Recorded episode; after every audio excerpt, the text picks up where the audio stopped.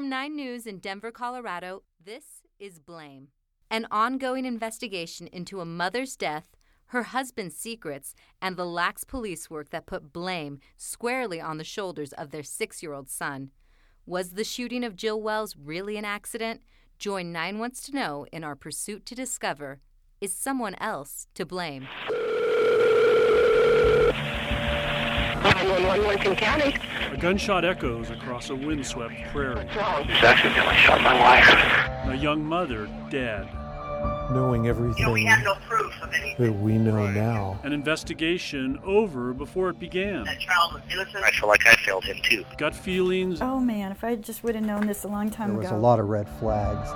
and an unanswered question. The preponderance of Oh, evidence I would have done something about case this. really points to a homicide. Was a six year old really to blame? Well, we're back. We're back. It's been a few weeks. We have a little bit of, of news. We've been, you know, calling around and talking to people, and people are starting to, well, authorities, people who can do something, not just us, talking about what could be the next step in this. We've been working over the last couple of months since we wrapped up the first 12 episodes of Blame. We've been working on all kinds of other aspects of this case, working on our TV project, working on our narrative project. looking for what's next in this case, and I think we're finally getting somewhere.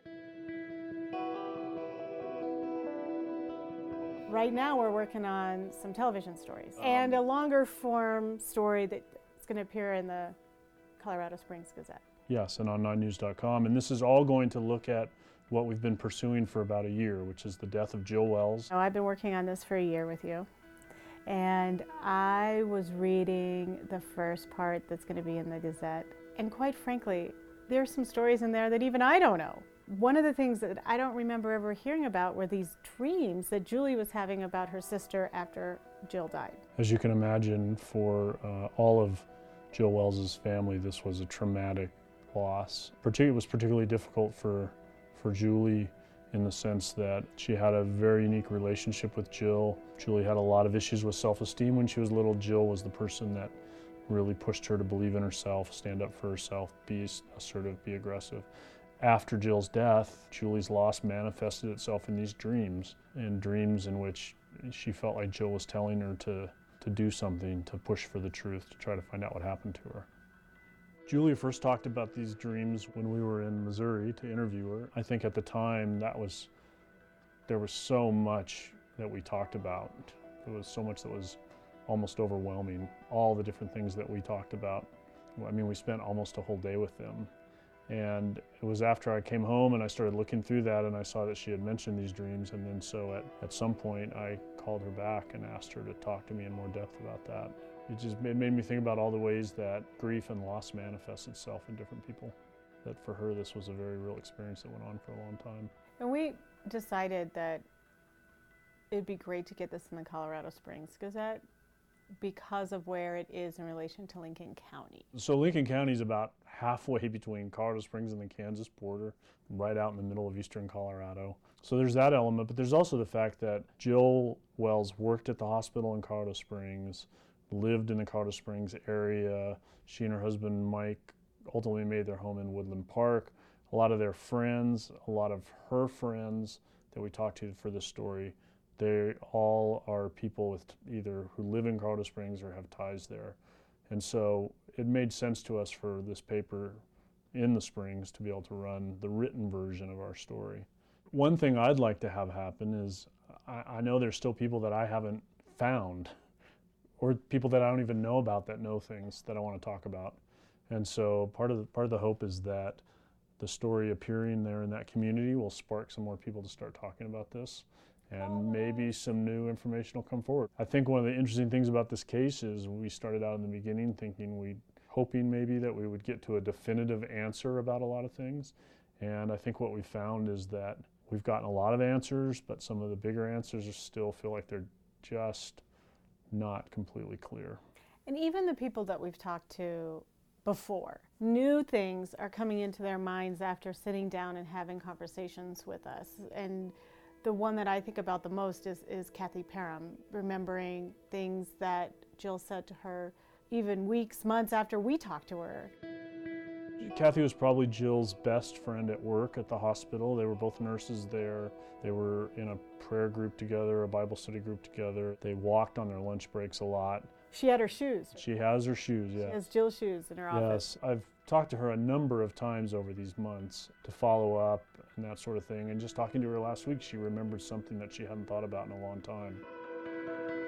Kathy told the story that she remembered that Jill had told her they had been out shooting and um, Tanner was aiming at a bullseye that he didn't hit, and that Mike came around behind him and shot at the target with his own rifle and hit the target and in a way that made Mike or excuse me in a way that made Tanner think he had hit the bullseye and that Tanner was very excited and Jill thought this was very cute that Mike had done this thing to make him feel you know like a big boy. He idolized his dad. He wanted him to feel like he had shot as well as his dad. And you know when I when I heard that two thoughts went through my head, right? Anybody that's had kids has played those games with their kids, whether you're playing Monopoly or whatever. When there's times when they're little, when you when parents let the kids win. You let them win. That's I think how Jill described this to Kathy, in Kathy's memory. You know that this was a case where Mike let Tanner win,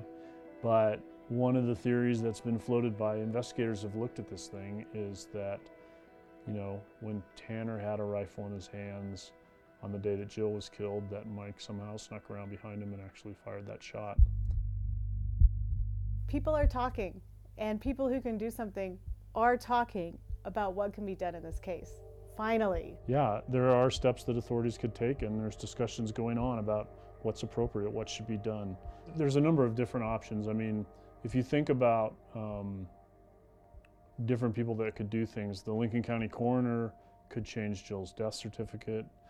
The um, Lincoln County Sheriff's Department could continue to do more investigation. They've done quite a bit of work. The case is still open. The Lincoln County District Attorney's Office could consider something like a grand jury. Frankly, um, you know, if this wasn't an accident and if this was a murder, the prime suspect is Mike Wells and Mike Wells is dead. So the idea that there might be the kind of investigation that somebody would do when you were thinking about filing criminal charges against somebody, you know, it's it's probably not likely that's going to happen. We've been talking to the district attorney, the current district attorney, the one who could do something. There are discussions ongoing about what would be reasonable and proper things to do that might um, ultimately lead to sort of setting the record straight or setting the record straight as best we can. One of the interesting and exciting things about what we've done here, I think, journalistically, is we've produced these podcasts, which are one way of telling this story and telling the story about how we reported this and how we pursued this investigation. And then we have the narrative story that's going to be on our website in the Colorado Springs Gazette, which is sort of a different experience in looking at uh, this story. It and reads then, like a novel. and then it does. I consider that a compliment. and then the television stories are going to be at a very different experience, which are going to look not only at this case, but other cases and at some systemic issues.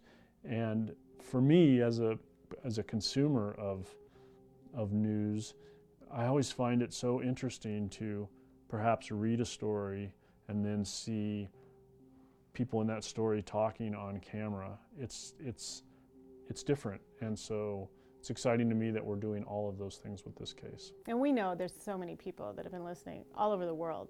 We're, you know, have talked about Australians who have been listening to this podcast, and they're not going to be able to tune in at 9 o'clock and 10 o'clock next week on Tuesday, Wednesday, Thursday, but they can watch it too. So it'll be available on 9news.com, and we'll be sharing information, and people can interact with us on the 9 News um, Facebook page, the Blame Facebook page.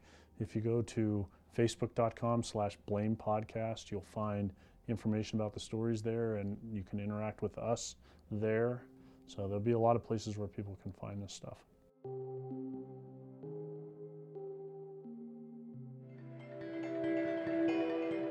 Blame is a production of KUSA TV, 9 News, and Tegna Media.